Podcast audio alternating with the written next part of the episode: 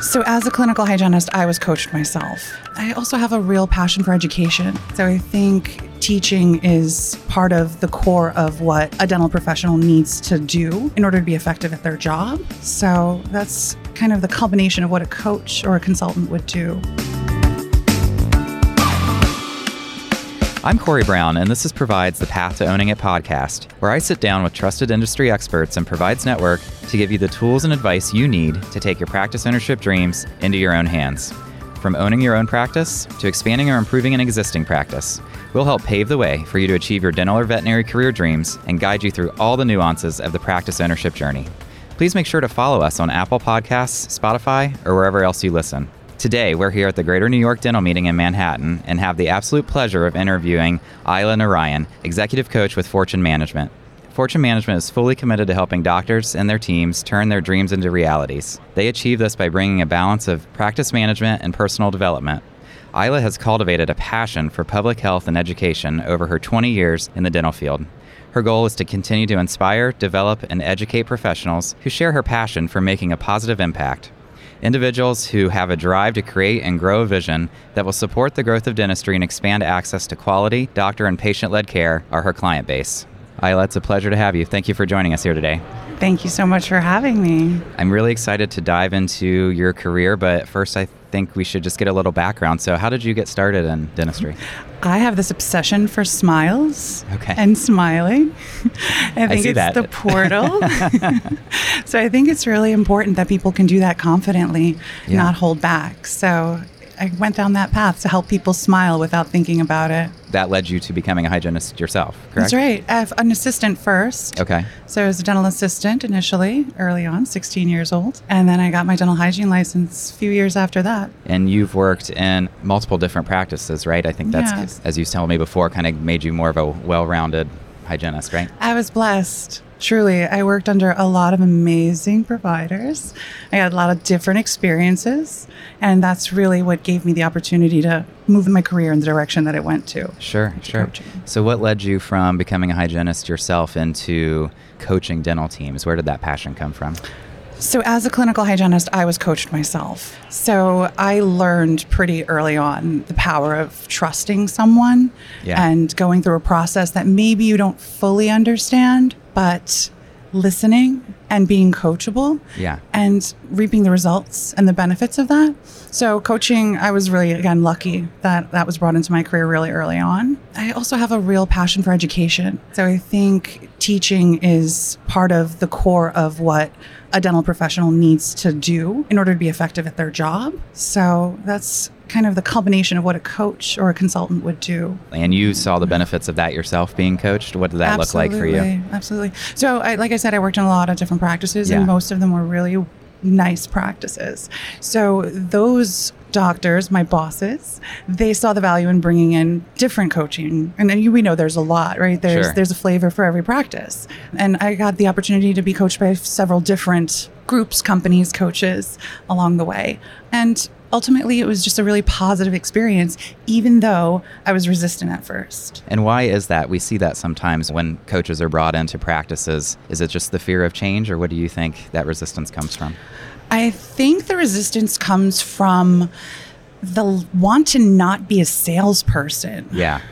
It's kind You of the know, dirty word of dentistry, right? Yeah, I don't want to be a salesperson, is what I hear all the time. And I take a different approach. I think you just have to have the power of influence, and it stems from the belief in what you're doing. You have to believe in your product. What's your product? Yeah. It's yourself first, but you're a healthcare provider. So your product is health. So it comes from belief and understanding that selling what you're selling is not a bad thing. You're doing a service. Let's go with the hygiene example. Once a hygienist kind of embraces this coaching and that sort of thing, what's the best way to kind of measure their performance moving forward? Mm, performance, right? so that question boils down to what's the most important thing a hygienist can do? And that is ultimately get the care to her or his patients, that care that they need, right? In order to stay healthy. You know, we're learning more and more about oral systemic links, right? It's just mm-hmm. getting stronger and stronger. We know that. Yeah. So it's we can't separate it out anymore. So ultimately you have to come from an understanding of this is a good thing that I'm doing. I'm doing this for a positive impact on people. I should get really good at doing that and influencing them into making better choices for themselves. For themselves, exactly. And on average, what does a hygiene department contribute to the overall production in a day in an office? So average kind of sounds like okay, we want a metric, right? Yeah. So easy answer, 33%. But what does a hygienist really contribute to the overall production in a day? They are a co-diagnostician, right? They are enrolling, they're an educator, they're teaching and also building trust and value, right? The hygienist spends 45 minutes to an hour with a patient, a doctor spends 3. So it's a big difference. So your job is not just to go in there and make small talk.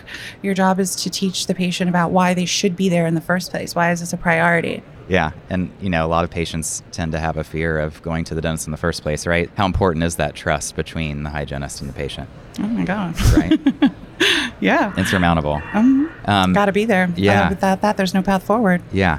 And I know a lot of patients love to see the same hygienist every six months, right? So, how important is it to have kind of that consistent patient experience or process in place? I think that's the same across any industry, right? How do Yeah. you feel when you go somewhere that you had an amazing experience one time and you bring all your friends? You're like, we're going to have a great time. Yeah. And then it's not that, right? It's even more disappointing than had you had a bad experience the first time because now you're enrolled in something and you get disappointed. Yeah. So I think it's really important for the practices to have a consistent, thoughtful patient experience, right? Ultimately, boiling it down to what does each individual patient need. So that's a culture mindset. And when trying to implement something like that in a practice, maybe for the first time, how do you get the team's buy in to try something new like that? Mm. So we at Fortune and I, fully having drank the Kool-Aid, believe in enrolling the entire team in the process, right? They should be a part of the decision making. You know, there are insights that your assistants have that you as a doctor do not. hmm Same with hygienists, administrators, and even the relationships that you build with your patients, knowing what they want, right? Because if you're building a product, you need to know what people both want and need. So you should gather that information from all of your reliable sources Yeah. and then develop your product accordingly. So ultimately, everybody needs to be involved. And in that way, they will have naturally taken that on to themselves. Yeah, it's almost like them being part of that decision. They can kind of understand the why behind we're making this change, Mm-hmm. They right? created the why. yeah, not just here, do this new thing. Right. But this is, you know, the bigger why behind why we're asking you to do this. I think Absolutely. that's totally important too. You know, Ayla, we've talked about ways to make your hygienist more profitable, but when we come back, I'd like to get your take on how to best implement specific changes in your practice. More with Ayla Narayan after the short break. Meet the newest reason to finance your dream practice with Provide, the Provide Card, the credit card built specifically for dental and veterinary practice owners. Available in addition to your Provide practice loan, with the Provide Card, you'll be transported to a world of new opportunities for your practice, where you can securely make bulk supply orders and earn tailored rewards on your purchases. You can earn up to 3% rewards on healthcare practice and lab supplies, and 1% rewards on all other purchases all the time with no rotating categories and no point expiration. At Provide, we're creating the future of personalized banking for healthcare practice owners. To learn how to apply for your tailored card with tailored benefits, contact your Provide representative or visit getprovide.com slash provide card for more information, including rewards terms and conditions. I'm Corey Brown, and this is Provide's The Path to Owning It podcast. We're back with Ayla Narayan, executive coach with Fortune Management, to discuss more ways to improve the profitability of your dental hygiene department. Ayla, I mean, we're here at one of the biggest dental conventions of the year, right, at the Greater New York. Tell me about your experience here. What are you seeing on the floor? What are people asking you? What's new that you can share with the audience that we're seeing here today? Yeah, I, I've been coming to Greater New York for a really long time. Okay, I am a New Yorker. Yeah. Um, but I'm actually in a booth, right, with Fortune Management. And what we're seeing is just real engagement with the doctors. Honestly, you might see me walking around with my magic wand asking you, well, if you had one wish and you could change one thing in your dental practice, what would it be? It's a great question. It's a great question. I get a lot of answers, a lot of different answers. It's can only imagine. interesting and fun. But what we're seeing is a lot of new students, new grads, products on products on products. Right. I mean, this is the biggest show. Most of them are much smaller. And here you can find the small fry guy who's just starting out his business of instruments or floss. and you can file the behemoths Yeah. who are here talking about it, their advancements in technology and leading the way. Yeah. Um, and you have everything in between. It's a beautiful experience. And I love talking to everybody here. I'm all about the people. Is it promising seeing more and more dental students coming through? I know today, like staffing is a big issue in a lot of offices. What's your kind of long term prediction, or where do you see that trend leading in the next few years? Yeah, I mean, we, we've had some disruption happened in our industry the last couple of years, right? We're all Right. kind of still trying to figure out the landscape. Maybe there's fewer dentists. Maybe more dentists have multiple locations, right? Maybe more dentists don't want to be business owners anymore and they just want to be providers, right? Like, I got the most excited, honestly, when I saw a school of dental assistants walk by my booth. They came by here too. I was like, yes, you know, because we're we're looking for really quality providers for these quality practices. Because dentists can't work without an assistant or an administrator or a hygienist or vice versa. We all need each other on this team, Yeah. and just having the talent here now to be able to choose from, where it was so dry for so long, is extremely exciting. Yeah, that's amazing to hear. Ayla, where would you say is the easiest place to start improving your hygiene department's production? So we always do what's called an opportunity assessment or practice analysis on any practice that we take on. So it's just highlighting where the gaps, right? What's what's the easiest way we can capitalize on on our opportunity. Ultimately, what we see is pretty across the board with the exception of a few good practices perio percentages Mhm. are pretty horrifyingly low three to four percent sometimes lower Yeah. I've, I've, I've done a few recently that are a big goose egg Okay. right? So that's just a standard of care conversation, right? And that's Right. maybe not the easiest way. If you're talking strictly production, I would go into adjunct services. Kind of like we want to give our hygienists some easy successes, like understand we can do this because this is for the benefit of our patients. I would go fluoride all the way. Right. If you're in Vail, Colorado, maybe not, but you have other products Yeah. right? I mean, it's your patient base. We got to talk like, seriously about Sure. that. But um, fluoride and whitening, ortho, which is not just cosmetic. Yeah. Right? We know what it does to the dentition. So ultimately, just educating your hygienists, giving them the opportunity to learn about the products, bring products to the table themselves. Right? What do you want to educate your patients about? What are some more um, advanced techniques or ideas for those who are already kind of producing higher than Yeah. average? So, myofunctional therapy is pretty amazing. hmm right? Um, the implementations of lasers have really elevated the standard of care as well. And there are, like I said, I mean, you just have to walk the floor at Greater New York Dental and see what it is that interests you or what would interest your patient base and implement it. Don't be scared to implement it and learn about it. These things are about skills acquisition, really. Like you've got to learn how to do other things. And when incorporating these new adjunct services, are you a fan of introducing scripts to hygienists in order Mm-hmm. to present this, or what's the best way? So I like to say words matter. They really do. But in the big scheme of things, they really only matter about 7%. okay. the rest of it is really, I think, fundamental belief in your, the product, right? And and what you're selling, right? So if I give you a script to read as a hygienist or as an assistant, they tend to look at me and they're like, "Well, I'm not an actor," and that's wonderful. I don't think you are, nor do I want you to be. I want you to sound like yourself, and you should 100% sound like yourself. But you need to keep your eye on the prize. There's a message behind everything that you're saying, right? So start with the end in mind. What's the goal? What's the objective? Yeah. I want to get this patient to reappoint. They never reappoint. okay, simple. So we talk about it. How do you ask them to reappoint?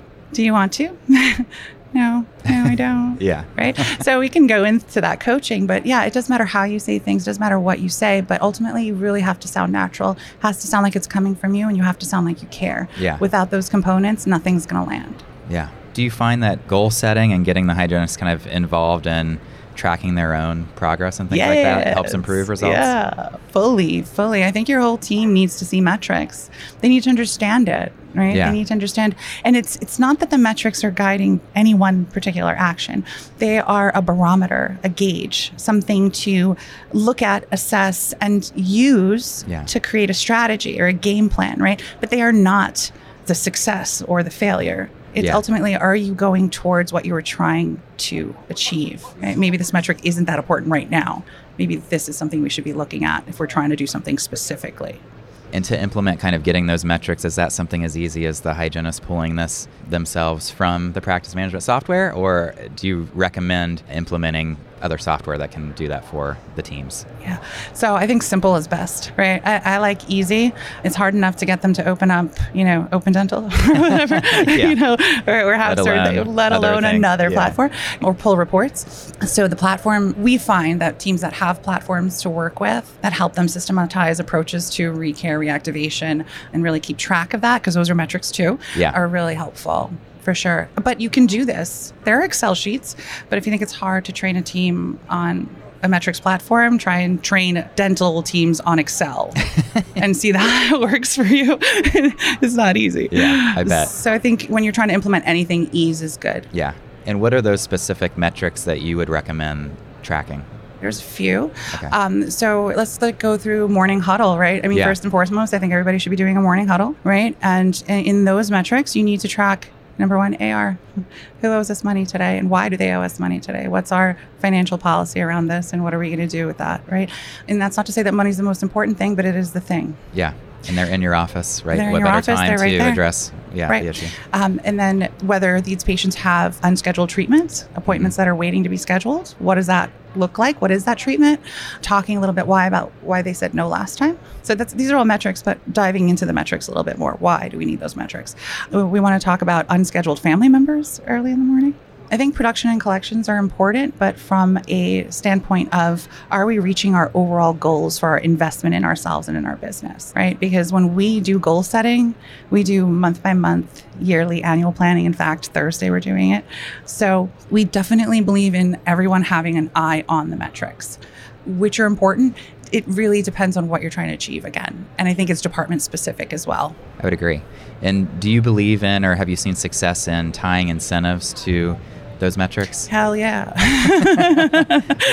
What does that look like? Or what have you seen that's that. successful? Absolutely. Oh, you're allowed to say that. Okay, Absolutely. good. it is about being tied together as a team. So we have a really great proprietary bonus structure Sure. with Fortune, right? And it works wonders. It's really great. Our teams love it, especially if they know and they're taught how to capitalize on it. It is a driver, without a doubt. But if you want to implement your own, just make sure it's tied to your collections, not your production, and make sure it's tied to the team working together. And if you want to know what that looks like, you can call us. Yeah, absolutely. So let's boil it down to what's the one thing that hygienists can implement today that will improve their overall profitability the easiest? Mm. they should implement a mindset of CANI. CANI means constant and never ending improvement. It's a mindset. Your profitability will increase only if you're constantly improving your skills, right? And your skills of enrollment, your clinical skills, your how valuable are you to the people that you serve is how profitable you're going to be. And if they would like to work with you and Fortune and learn about all of these amazing proprietary uh, implementations, Proprietary. uh, how can they get a hold of you? FortuneNortheast.com. Okay. We're also on Facebook, Fortune Northeast, right? So we are local to the Northeast region, Maine to New Jersey. And you'll get in touch with one of our fabulous Northeast coaches. There's eight of us.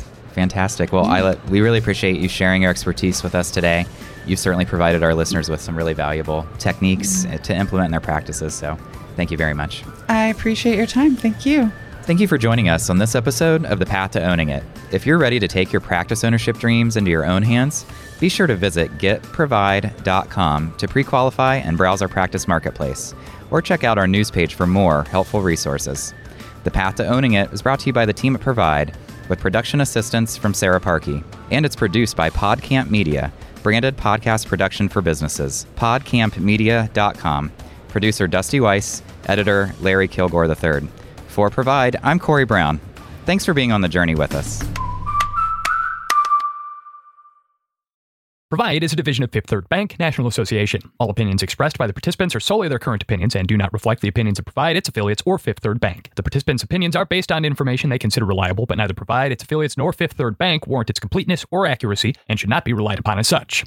This content is for informational purposes and does not constitute the rendering of legal, accounting, tax, or investment advice or other professional services by Provide or any of its affiliates.